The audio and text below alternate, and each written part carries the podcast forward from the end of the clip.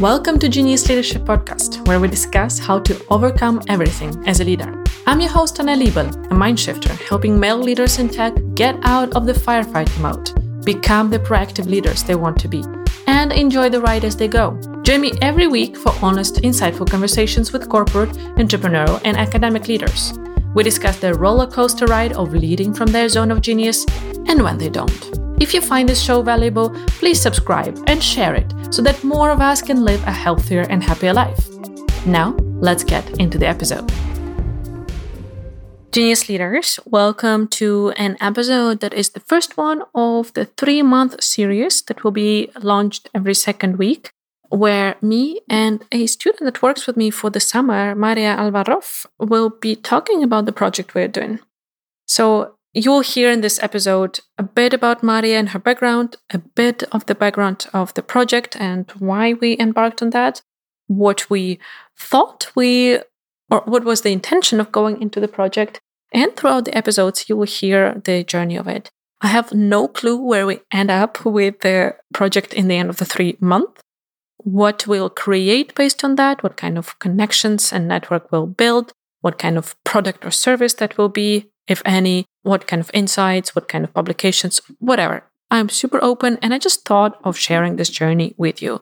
And today's episode is a lot about the background to Iceland. You will hear why we are talking about Iceland today and why it matters for the project. But even if you're not super interested in, in entrepreneurship and mental health, this could be a fun episode to listen to if you want to learn more about Iceland and understand the uh, nation a bit better. We're talking a lot about history, climate, and what it means to be an Icelander based on those historical factors. So enjoy the conversation. I hope you will be on this journey with us. And if I say, uh, as I say in the end of the episode, if you have any ideas, any input for us, if you want to be part of the project in any shape or form, please reach out. I'm more than excited to include you in this conversation and uh, just bring all our experiences together for the sake of the project's outcomes. So, see you on the other side. Maria or Maria, how do you prefer? I usually introduce myself as Maria, but Maria. I have a lot of friends who are non Icelandic who call me Maria. So either one works. Yeah. Maria. Yeah. Warmest welcome to the Genius Leadership Podcast. Thank you, Anna. Can I call you Anna or is it Anna?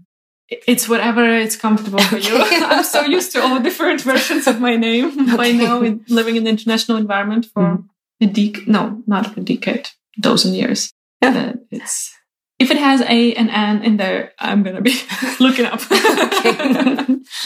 so, Maya, I want to uh, start with this with introduction of you, who you are, why I was sitting here on the couch in my home together and talking about something that you might not have thought about two months ago, maybe. Yeah. Um, okay. So I basically we contacted because through the university, um, and I think you'll talk more about the program that what what your kind of goal is for the summer. Um, but basically, um, I think I'm here because I'm Icelandic. Um, I'm also uh, was raised in America, so I have kind of a, I'd say, an outsider's view of Iceland. Um, as a matter of fact, I was just talking about my my blog earlier, and that whole thing when I started my blog back in the day, it was basically because I felt like I had an insider's outsider's point of view, that mm-hmm. kind of thing, right? Um, and Icelandic would say, glögg er gestöga, which means means you know the guest can see things more clearly than mm. the you know the the local. Okay, mm-hmm. so I think that uh, also with my translation work that I've been doing, I've started a translation com- business, just kind of solo, uh, about 20 years ago. And uh, from Icelandic to English, uh, because that's kind of my specialty is writing in English, but I understand the nuances of Icelandic. So I feel like that I kind of put my niche there as opposed to trying to work from English to Icelandic, where I don't feel like I have, I don't have a good enough grasp of the written Icelandic to, for me to be writing it myself. Yeah, but point being, my kind of knowledge of Icelandic being raised as an Icelander out in California, which I'll get to in a moment, kind of gave me an insider's, you know, kind of an insider outsider ability to kind of understand the Icelandic psyche a little bit better than maybe somebody who's born and raised here. So my parents were both born and raised here in Iceland. Uh, I can trace myself back to, you know, the, you know, chieftains in Norway in the 700s and that kind of thing. Um, literally, no joke. this is so unique for me, Ukrainian. we don't know our, quite often our history more than two generations back. And that is, that was intentional. The uh, Soviets and before them the Russian Empire, they were destroying it. People were moved around. The books, the family books in the churches were destroyed. So I don't know my family tree so much. I know from which regions of Ukraine my family comes, but it's more like a fable, you know?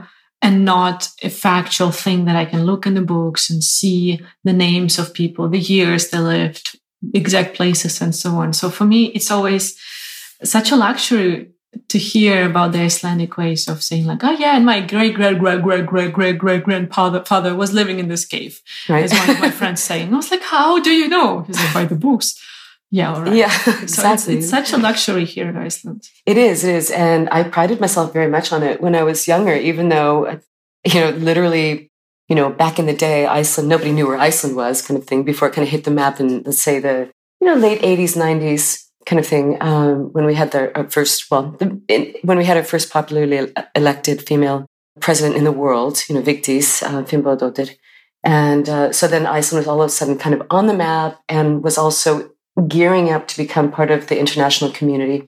And that kind of ties well into the conversation about founders and entrepreneurs, because that's when Icelanders started actually going, through doing the old choice, you know, the vikingas, basically going out and leaving the home country to go out and explore out into the world and take part in the kind of the bigger, you know, conversation and, you know, try to make money, just like the old Vikings used to do. So that's kind of, uh, you know, kind of a play on words there. Um, but uh, so that kind of ties into entrepreneurship. My parents decided to do that a little bit earlier, though. Um, so they left Iceland in uh, the mid 60s, and my sister was born here. I was born in California. So they ended up out in California and um, had a great childhood out there. They wanted to give us opportunities that weren't available to them here. It wasn't that they were, they didn't have a, a lot of education, but they had a lot of interest in people and knowledge and, and kind of uh, wanted to get out of being pigeonholed into being in a certain kind of um, lifestyle or what do you call it? like almost a caste, you know, mm-hmm. kind of mm-hmm. like in that that's that socialized the social system kind of thing where you know the social government tells you oh you're gonna you're fast tracking towards that and that's what you're gonna be and you kind of have to stay there for the rest of your life and they wanted to go and explore this kind of american dream thing so we ended up we were first in uh, we were in northern california first around monterey which is just amazing and then ended up in uh, Cupertino.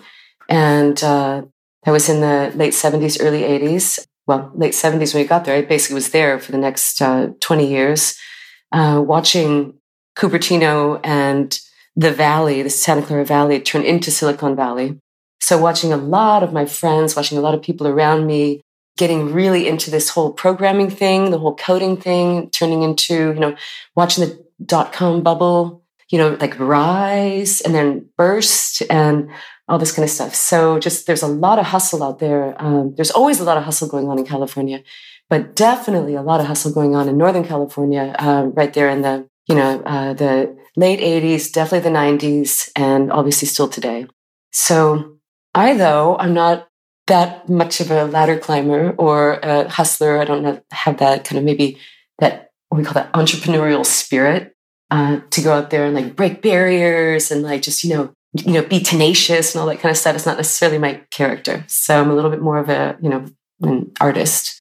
I have a bachelor's degree in uh, theater arts from University of California Santa Cruz, and you know ended up taking that, deciding to move here to Iceland. You know, long story short, there's a lot of back and forth between the two countries, California and Iceland. Um, long story short, me and my Icelandic husband decided to permanently settle here um, and move back in 99. So, you know, right before, you know, everything really kind of blew up in a lot of different ways. Okay. Um, you know, before 9 11, before the dot com bubble burst. Um, and I kind of feel like, you know, when they say like in the cartoons and the anvil drops, mm. you know, from like the, you know, right behind the cartoon character and just like kind of misses them by the skin of their teeth. I kind of felt like that. And we kind of just really kind of got out of there right before things got, a, you know, more dire. And um, ended up going back to university here, getting a master's in comparative literature. So that's kind of been my, you know, my main focus has been working with words. And uh, uh, ultimately, I, you know, the reason I uh, connected up with you is because um, I went decided to throw myself back into university and get my science degree this time. So I'm uh, getting my bachelor's of science in psychology at uh, University of Reykjavik, and I just finished my first year. It's going really well. I'm the boomer. You know, like you know, I have Doc Martens that are older than my, most of my fellow students. you know, um, but I'm really enjoying myself. I love the vibe there in the university, just going back and being like, okay, I have knowledge, but I, I want, you know, I want to share it and also receive more. And, you know, I saw, you know, kind of a, you know, a posting for, you know, for, for summer work, for summer, you know, research uh, work. And I, I applied and now I'm sitting on your couch. Which we do twice a week or so. Exactly. Right? Yeah. yeah. Thanks for the intro. I, I will probably uh, explain a bit about the project now uh, for for you genius leaders listening.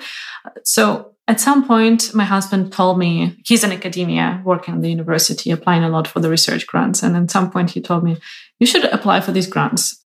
And I was like, why? Or I'm not innovative anyhow with what I do. And he's like, yes, you are. so that was actually last year. And last year I did not apply for anything. I just needed some time to digest for myself. Like, what kind of innovation would I be offering to the society that the government should be sponsoring here? But then this year we decided that, or I decided that I'll do it. And then we just uh, the deadline for the application was approaching and both of us had so much work otherwise. So I was like, okay, let's just do it on our date. So we have our weekly dates when the babysitter is taking care of our daughter and we go and do something as a couple. And we just took our laptops one evening on a Friday night. Wow, it's never the result of date night. That's, that's, kind of, that's amazing. very, very conscious. so we're sitting there. We went to some kind of uh, fast food ish restaurant and had our quick dinner there. And then we just sat there for a couple of hours and started writing our applications, uh, brainstorming with each other and uh, things like that. So, and then we wrapped up. So yeah, that's how I decided to apply. And uh, the thought with the project is to really understand what are the problems here in the entrepreneurial ecosystem uh, with the founders with regards to the mental health and well-being because we know that this is a big issue globally and it just keeps rising and i am very passionate about the topic of figuring out how to help the entrepreneurs and being here in Iceland, I do want to contribute to the local ecosystem, but I'm an outsider. And just as you said, being an outsider sometimes is a good thing. You see things in a different, in different light from different perspective. But for that, you still need to understand what is the inside kitchen. Yeah, and that's why I wanted yeah. someone from Iceland to help me with this project, um, understanding the local context, uh, culturally, language wise, and so on and so forth. And uh, that's how I started shaping that project. I thought, okay, we'll understand or try to figure out what is happening here right now uh, in the ecosystem, in society in general, and then take what I know uh, and what I do internationally with my clients and see how we can apply it and also do it in a way that ideally is very affordable or even for free for the founders. So some figuring out some way of creating this support system, normalizing conversations about your mental health as a founder and things like that uh, so that it it's not a, a discussion about I cannot afford it. And of course, the, then it comes a discussion. I don't have time for this, and so on. But right. hopefully, we can figure out what kind of value we can uh, offer to the local community that is uh, a no-brainer for them. That that's some support that they do want to tap into. Mm-hmm. Yeah. So that's the project. And we started it two weeks ago, first of June. So June. Today we're recording this as the wrap up of the first sprint of our work. Mm-hmm. And that's what we're planning to do for ourselves every two weeks. Just wrap up the sprint with a podcast episode mm-hmm. to walk ourselves in a more structured way and you genius leaders in uh, through this project of what we're finding, what our thoughts. Uh, it's really a work in progress. And I just wanted to put it uh, on the podcast because I think it's we don't know where we end up in the, yeah, yeah. summer. Yeah, I think you, there was a, a, kind of a you know nicely mapped out schedule that had to be that had to exist for the grant application in the first place. And it was, you know, very, if I can use it, it was very sexy. It was very like, you know, very well organized. And I think the idea was to have two people working with you. And I think your original idea was you assume that it might be, you know, you get two 19 year olds or something that are, you know, maybe one from, you know, the business department and one from the, you know, two application uh, applicants and bring them in and really kind of teach them the ropes. And then, you know, then I come along, you know, and we, I think we're just right away found that we could like, we're actually kind of, you know, collaborating as opposed to, you know, mentoring, you know, this, but although I am, a, a lot of doors opened up for me right away, just the first day we were talking together. I think you remember that I was like, oh my gosh, I actually started my own business mm. and, you know, with my own like, you know, kind of ID number for it. And, and, um, well, there's kind of been set to, you know, set aside and shelved. Like I am actually an entrepreneur. I'm actually a founder, even though it's just me. Every once in a while, a subcontractor. You know, I've been, I, you know, have a book published um, based on my blog, basically, which I founded and drove for, you know, quite a, it was the only photo journal blog about Iceland uh, in like 2004. And I've had a lot of um, bloggers since then uh, that were kind of writing the, the social media blog wave before bloggers became like kind of like pundits or, you know, mm-hmm. this kind of were associated more with like maybe politics or something when it was still, you know, the old blogger.com or WordPress kind of days where blogs were fun before Instagram came around and these other media tools to share, you know, mm-hmm. photos and text and, and, and, your voice. So I've had a lot of bloggers um, come up to me, both local and uh, foreign, and um, even come to Iceland to meet me and uh, mm-hmm. to tell me that I inspired them. My mm-hmm. little, my little homebrewed little blog, you know, inspired them to do something like that because, you know, and I taught myself HTML. Yeah, HTML. Yeah, I was thinking HDMI for some reason. That's oh. the cable. Mm-hmm. No, um, HDMI. HTML basically to be able to go behind the scenes on blogger.com and, you know, tweak my blog so mm-hmm. it could look the way I wanted it to look. So, you know, that's something that was, you know, I was kind of doing that just at the seat of my pants, but because I had passion for it and I loved it. And I think I was joking the other day with you. Sometimes I would like, I'd be so like intensively researching something that I was, didn't even know I was going to start writing about that I would literally just kind of shoo my kids away. My two kids would be like, oh, you know, you have to make your own food. I'm writing right now. I just, I couldn't stop. I was just passionately like absorbed in that. And it didn't, it wasn't until I was sitting and talking with you that first day, two weeks ago, that I realized, wow, yeah, actually, I did that. I did that myself, you know? And then I went to, a, was riding my bike past the publishers uh, one day and I said, I'm going to go in and talk to them. So I went in and I said, I, you know, I did a pitch for, for a book. And they were like, okay, let's do it. And I still get like, you know, tiny little royalty checks, you know, like maybe, I don't know, $10, you know, every year for this book that's floating around out there. There weren't that many copies uh, published because uh, we did this in 2008 mm-hmm. and we had big dreams for this whole entire series, me and the publisher. And of course, the collapse happened. So there were X amount of copies printed in English and German. And um, that was that. But that's another thing that I went and, you know, sought out myself. And, and mm-hmm. I, I maybe undervalued how much I've contributed just overall, you know, uh, at, which was just mind blowing for me when I mm-hmm. was first talking about it. Like, wow, okay. And yeah, so I'm going to stop the ramble right there. But it really did mean something to me mm-hmm. to kind of come into this environment. So I'm kind of grateful that, you know, that you took me on on board for this project. Yeah, I saw those wheels spinning for you on on, on the first of June when we were, like you said, researching. So we had a discussion in the morning when you came to my place, and then I had some calls, and you were starting digging into all those rabbit holes of what we're doing. And I, I saw it in you, like those reflections, and you you said it like I, I actually am an entrepreneur. I didn't think about this this thing, and I. And it was just so amazing for me to see that suddenly you have a personal connection to the topic.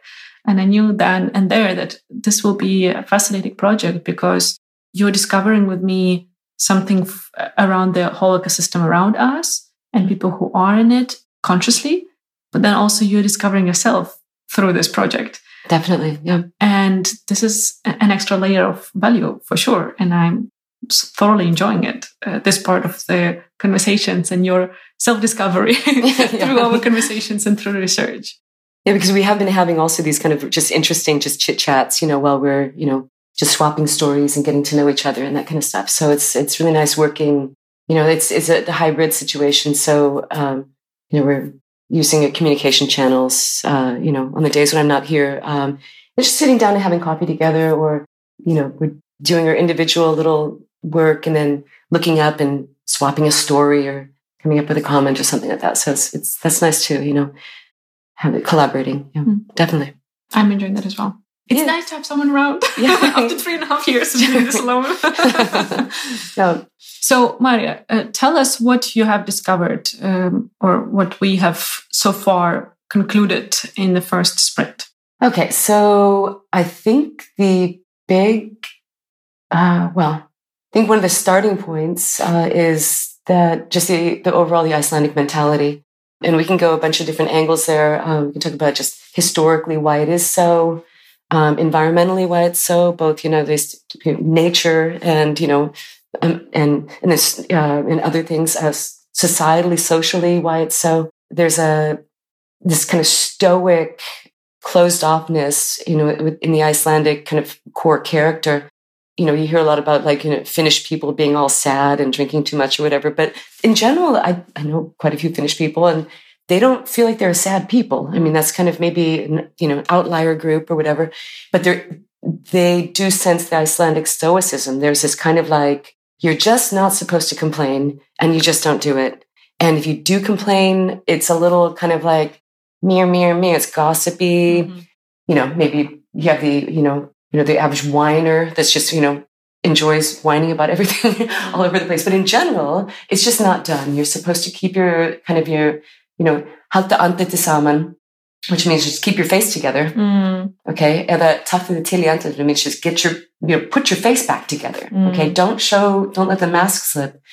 And those are two very common phrases in Iceland, in Icelandic. And so that's part of that's just the core characters. How do you you know you've interviewed quite a you know what five six uh, more, yeah. in, what this Icelandic men like founders and this kind of stuff, and um, I think they've the ones that I've listened to um, have all kind of mentioned this as part of this um, Icelandic character that you just don't um, you just don't complain about things. As one gentleman put it, like, "Oh, you think you have it tough? You're tired now." go out on a deep sea trawler in the North Atlantic and see how you feel then.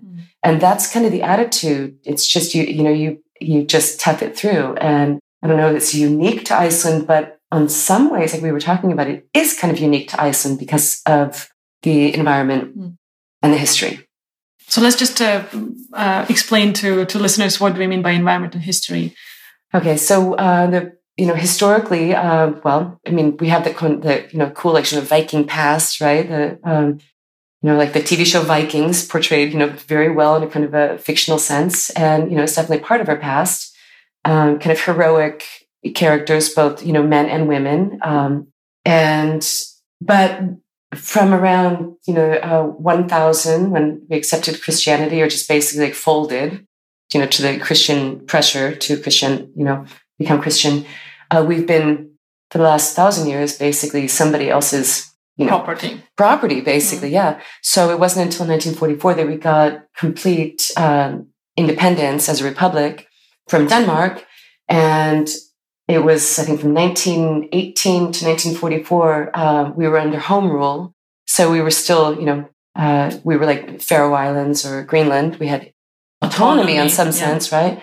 And before that, at the turn of the you know 1900s, that century, we were literally we had a king. So I think that part of that, you know, and, and it's been tough living here. It's been tough. Not, I mean, literally, I joke around sometimes. There were, you know, a whole century when the when the Norwegians owned us, where they kind of just forgot to send a ship, you know, with mm-hmm. supplies, and you know, so basically learning to live off of the land and having to strive, you know, really, really hard to live off of what's available here because here comes the environment more intensely into it volcanoes.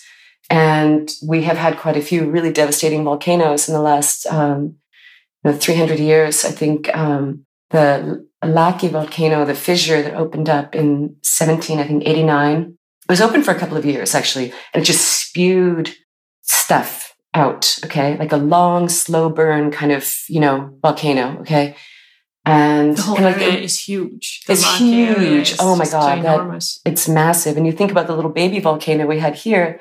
I mean, that's nothing compared to Laki. And it literally, you know, uh, the effect was felt as far south as Egypt. Mm-hmm. And there's actually a book I found in my research called, you know, um, Egypt and Iceland, a travel guide written in like the early 1800s. Okay. And this guy is talking about, this writer is uh, talking about exactly that, how Egypt was affected. um, and realize that, well, he connects it together. He connects the dots. They didn't realize in Egypt that the reason they were having dark skies and hard summers and long winters was because of the Laki, mm-hmm. you know, fissure. And obviously, of course, here in Iceland, it was it was devastating. Mm-hmm. I think half of the, um, if I remember my my uh, data correctly, half of the livestock died. Almost all of the, and there was like eighty percent of the sheep died, and that's what kept us alive. You know, that's the only reason we survived at all. You know, from settlement era um, in the you know 800s up until you know recently. 80% of the sheep died. Almost all of the vegetation died. Um, and that was us coming out of a, some plague years. Mm. Okay. So that happened. Um, one third of the population died and there's about 50,000 people at that point. And then again in like 18, early 1800s, we had Katla and, um, Hekla that blew. Sakla. Yeah. And, uh, that was, you know, once again, there's, you know, maybe only 27,000, maybe, I think the population just stalemated there for like 30, 40 years. It was the exact same population. And then, you know, another big chunk of people died and, you know, decimated earths in the most populous regions, you know, the south coast of Iceland. Uh, and then after that, there was like 30% of the population. At this point, we're talking like maybe 13,000, 14,000 people just those who could got on a boat and went to Canada, North America, the, the plains there, and, you know, toughed it out there. But I mean, this is like the history. I mean, literally, I was telling you earlier, I have I'm two, three generations away from people living in actual turf houses that were like half underground. Mm. And, um, you know, travelers who visited here in the late 1800s um, wrote about, you know, people with, uh, you know, the kids, they all seem to have this really intense almost arrogant stare. Mm. But that you know, they had like lice in their hair and they were like had like dreadlocks, you know, like just matted, you know, they're the clothing, but they still had this weird sense of pride, which mm. I thought was really interesting. So that's the kind of historical, you know, the, you, there was no room to slack off. Um, you know, if you did slack off, you might as well just, you know, there just was no room to slack off. Mm. You were just worthless if you didn't get out there, roll up your sleeves, and go to work just to survive. So this this is really what we're talking about and why we're bringing this in the context of our project is that this society is so small and people are so interdependent. I don't want to use codependent because usually that's a negative word in psychology, yeah. but in the relationships. But here it is really like everyone has to contribute. Otherwise we do not survive as a species, as the nation and me personally as a human being. So I think this will be very important insight for us to keep in, uh, in our minds for the rest of the project because we do need to tap into that. It does create, it, it, there are some beautiful things about that. I, as an outsider arriving to Iceland, I have experienced that very, in a very positive way. People were very accepting. People were very open to accept your ask for help and actually provide that help. And that is what I really appreciate here in Iceland, how easy people are to, to do that for each other. People are there for each other. Families stay close. Yeah, they do. They relationships. Yeah, it's kind of uh, yeah, definitely. And that's you know the social thing that kind of ties nicely into the the social thing that you know. But th- then maybe you have the people in the family who end up being kind of the you know the providers or the you know the the, the matriarch or the patriarch or or the like the in Icelandic they say the skaffarar. That word comes up over and over yeah. with the people you've interviewed and other interviews uh, and articles that I've written, or skaffara is basically the person who's, um, you know, bringing in, bringing home the bacon, you know, bringing in the, in the money. And that's kind of, in a sense, you know, you are responsible for your clan, you know, and so you can't, and, you know, for, because, you know, just focusing on firefighter mode or the, the, you know, the male, uh, you know, kind of leader, you know, you you are responsible, you know, like I said, for the clan, and and uh, you know, obviously that if we wanted to get into gender roles, there's different gender breakdown based on, you know, kind of historical stuff as well. Like the, you know, the women weren't going out on trawlers to see her, you know, getting out in these little flimsy little boats. And, you know, I mean, being a seaman here was, you know, that's hardcore. And, and if any of you have been here and been down to the, like the Black Sand Beach down on the South Coast, I mean, you don't want to get stuck in that riptide right there because you'll end up in just Antarctica. You'll never be found again, kind of thing. And this is what these Icelanders are going out to sea, facing. And you know, you never knew if you're uh, if you're you're the, the, men in your life were going to come back again. Mm. And so the women were, you know, obviously had to be extremely home centered and focused and keep everything together. And that goes back way, way, way, way to, back to the old, you know, Viking times. And like if you've seen the show, you know, Vikings, once again, you know, obviously it is a fictional, you know, characterization, but we do have the historical written records to support the fact that women, they were in charge, definitely when the men were away. So you do have this kind of breakdown, but it's all about keeping, you know, that kind of like that clan thing together, tightly woven. But that also means that it doesn't give a lot of room for somebody who is a leader or a founder or, you know, is, you know, in a position of, you know, responsibility or power, any room to let go of that role, especially the, you know, when I want to say the older generation, you know, what, you know, Gen X boomers, whatever you want to call, you know, this people that are over 45, 50 years old. Uh, it's just unheard of to, well, it has been until very recently unheard of to say like, I I need to step away from this role of, of keeping everything together mm. all the time, everything together. The women have their own version of this where they kind of end up being, you know, like in Icelandic, we call it gribba, you know, and mm. to, you know, this, you know, a, a gribba is just that, like, that you hold it all. Yeah, that in, that intense woman is just kind of in charge of everything, and and you know, this, you know, making sure that everybody's in line. That like hardcore matriarch. So that's kind of the female version of the the the male kind of Dominant. you know there's, yeah there's kind of you know uh, power and then you know and of course that ends up being there's a lot of a lot of things that aren't said a lot of things that can't be said because there's a hierarchical structure within the families mm. and you have a lot of uh, there's deviations from the path but those are kept secret you have skeletons in the closet it's an island society i mean mm. you know all small islands with a you know few you know low populations have their own version of this mm. kind of weird family dynamic. And then, of course, because everybody's related, and I mean that very literally, we can look in the Íslendingabók, the Icelandic book, uh, which is online, and helps me trace my ancestors back to 700 and every other Icelander as well.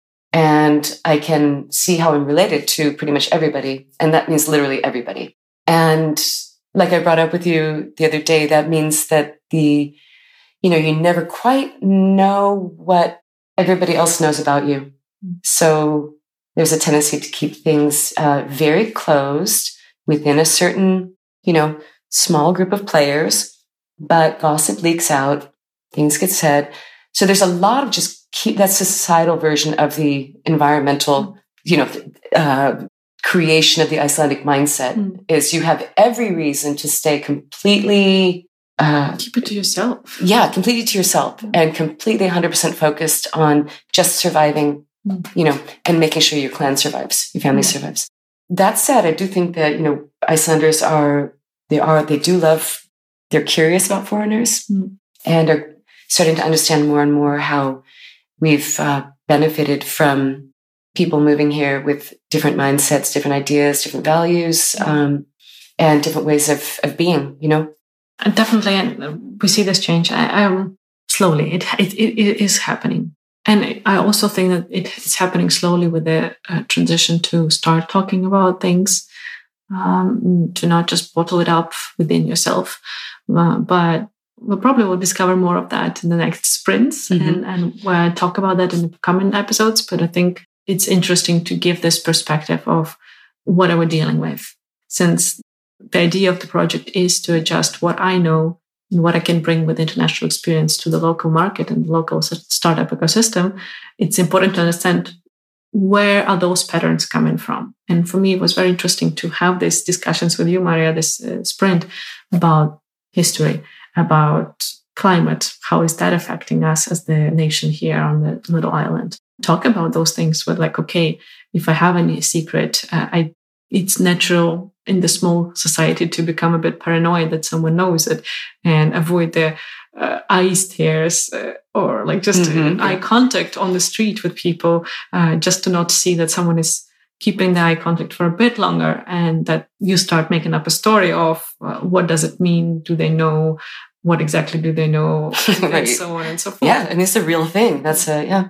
So this yeah. is something that we'll need to um, figure out how we can support and actually whether the support is needed or it's fine mm-hmm, yeah. maybe maybe we are uh, coming to a conclusion in the end that okay people need to make their own mistakes and it just has to be happening at the pace that it's happening right now i do hope it's not the case but if that will be the the conclusion, then fine. But at least then we have done the research and, and found mm-hmm. the connection of the dots uh, in some way. So, what do you want to do in the next sprint, or what have we discussed? I think actually, we, since we've doing just research on what has what's the conversation here locally regarding you know uh, wellness and like you know founders you know health and that kind of stuff. Um, we've you know there's a, you know a series of articles that we found or or you know institutions or you know kind of government funded things and you know people that have been kind of introducing this idea of burnout and um, it's become a household word here in Iceland now. Um, so like you know every everybody's self-diagnosing with burnout okay as one psychologist put it but that's but there's you know that's a that's just a beginning of a of a I think a larger conversation that needs to get started. So I think um, next sprint maybe reaching out to some of the people that we've um, you know come across. You know, I mean, you've already interviewed quite a few people, um, but there's some new names that we could reach out to and uh, maybe see. I, I want to dig a little bit deeper and see if you know some of my contacts and see if there's a um, any kind of little secret communities of you know, men that are like going fishing together because that's a big thing. When you go mm-hmm. fishing together here, that's your, and I mean, that's an international thing. I get it. Like going fishing, but that's like the big, like if you're going, or, or hunting, mm-hmm. you know, that's two very classic, you know, where men get out there and they can go and do their thing. And then maybe, you know, they have a, you know, some, you know, you know, s- send around the bottle of, you know, vodka at the end of the day or whatever. And then they can maybe, you know, say, you know, say what they need to say, you know, uh, you know, break down a little bit or whatever you want to call it, or just be a little bit more open, because that is obviously one of the things that happens here as well. Is that you know the, you you have a few drinks in you, and and and suddenly you're allowed to be goofy or be maudlin or just be sad or even be a little you know aggressive. Although we're not really into violence here, uh, we're more into other forms of outlet. I would say it comes to more self harm. Uh, that's that's the form of violence I see here. Yeah. If people are not working I think um, it would be interesting to kind of dive in, see if there is some kind of substructure that is already in place that isn't obviously being advertised. And uh, I have a few people that I can kind of uh, that I'm interested in talking to mm-hmm. to see if they know um, about that kind of stuff, and mm-hmm. and maybe also look more into the universities that are uh, and the the colleges that are specializing or focusing on business. Mm-hmm and like Reykjavik University, Bifröst, and see if there if there's any dig a little bit deeper to see if there's any um, focus at all on you know health and well being. Just get a little bit more data about mm-hmm. what's really going on here. What would you like to see happen? I do like your track of thought. I'm curious to know uh, what people when we try to speak to locals to understand the need what what can we actually give in the end of the project I want to understand whether those groups of hunting or whatever it is, whether that's sufficient for them. Because I do have friends like that as well who mm-hmm. gather twice a year, for example. But so much can happen in that half a year. And also when it's five guys meeting every six months, yeah, you have the whole night, but you don't get deep into the uh, true core of the things. Yeah. So can we somehow sell them on the idea that it doesn't have to involve any substances, for example, and also that it doesn't have to happen at that cadency, but can actually happen more yeah. often, so that it doesn't need to be as intense that you actually need alcohol or drugs to handle the intensity. So I, I just really want to keep digging deeper into understanding how we can show a bit of a different way. It's not about you know coming and saying this is the way, but more opening up people's mind and minds and starting to question their habits, mm-hmm. uh, whether that's the way they want to do it. So I think this is the more general goal. And then what you said with the next sprint uh, is uh, is a ne- good next step for that. And then I also on parallel want to start digging into the international communities. So what is already working out there? I do we do we did find some of them yeah, already yeah, in yeah. the research this first uh, sprint. So I want to have conversations with them to tap into their findings and their learnings, what has worked, what has failed, and uh, just understand whether we can apply those learnings into the Icelandic ecosystem and uh, context here. I think that there's a lot of room for it. And I think that there is a need, and you know, the entrepreneurs and founders that you've spoken to, there's two uh, older ones, uh, Birgir and Herman, right? Mm. And they both have a lot of hope for the younger generations, mm. what we'll call not even you know the millennials or even the Gen Z, you know, because they have you know sons and grandsons and et cetera, et cetera. And I'm talking specifically about about the men because that's mm. such an issue here. And I think it's just generally all over the, you know, what is it, 70, you know, 70% of women are likely, I don't know, there's some like numbers behind it, but there's much like almost twice as likely for women to go and seek out, you know, wellness and, mm. and mental health uh, opportunities than men. But they, you know, I think that there does seem to be a lot of hope. It seems like these, these men that are, that are, that are grandfathers, mm. they're showing, they're modeling a different way of being mm. to their sons and grandsons and I think um, the young men that I know are more open to, I mean, they're the, you know, they they can take their, um, mater- their paternity leave and share it evenly with, uh, you know, their, their, baby mother, whether or not they're together or not, doesn't matter.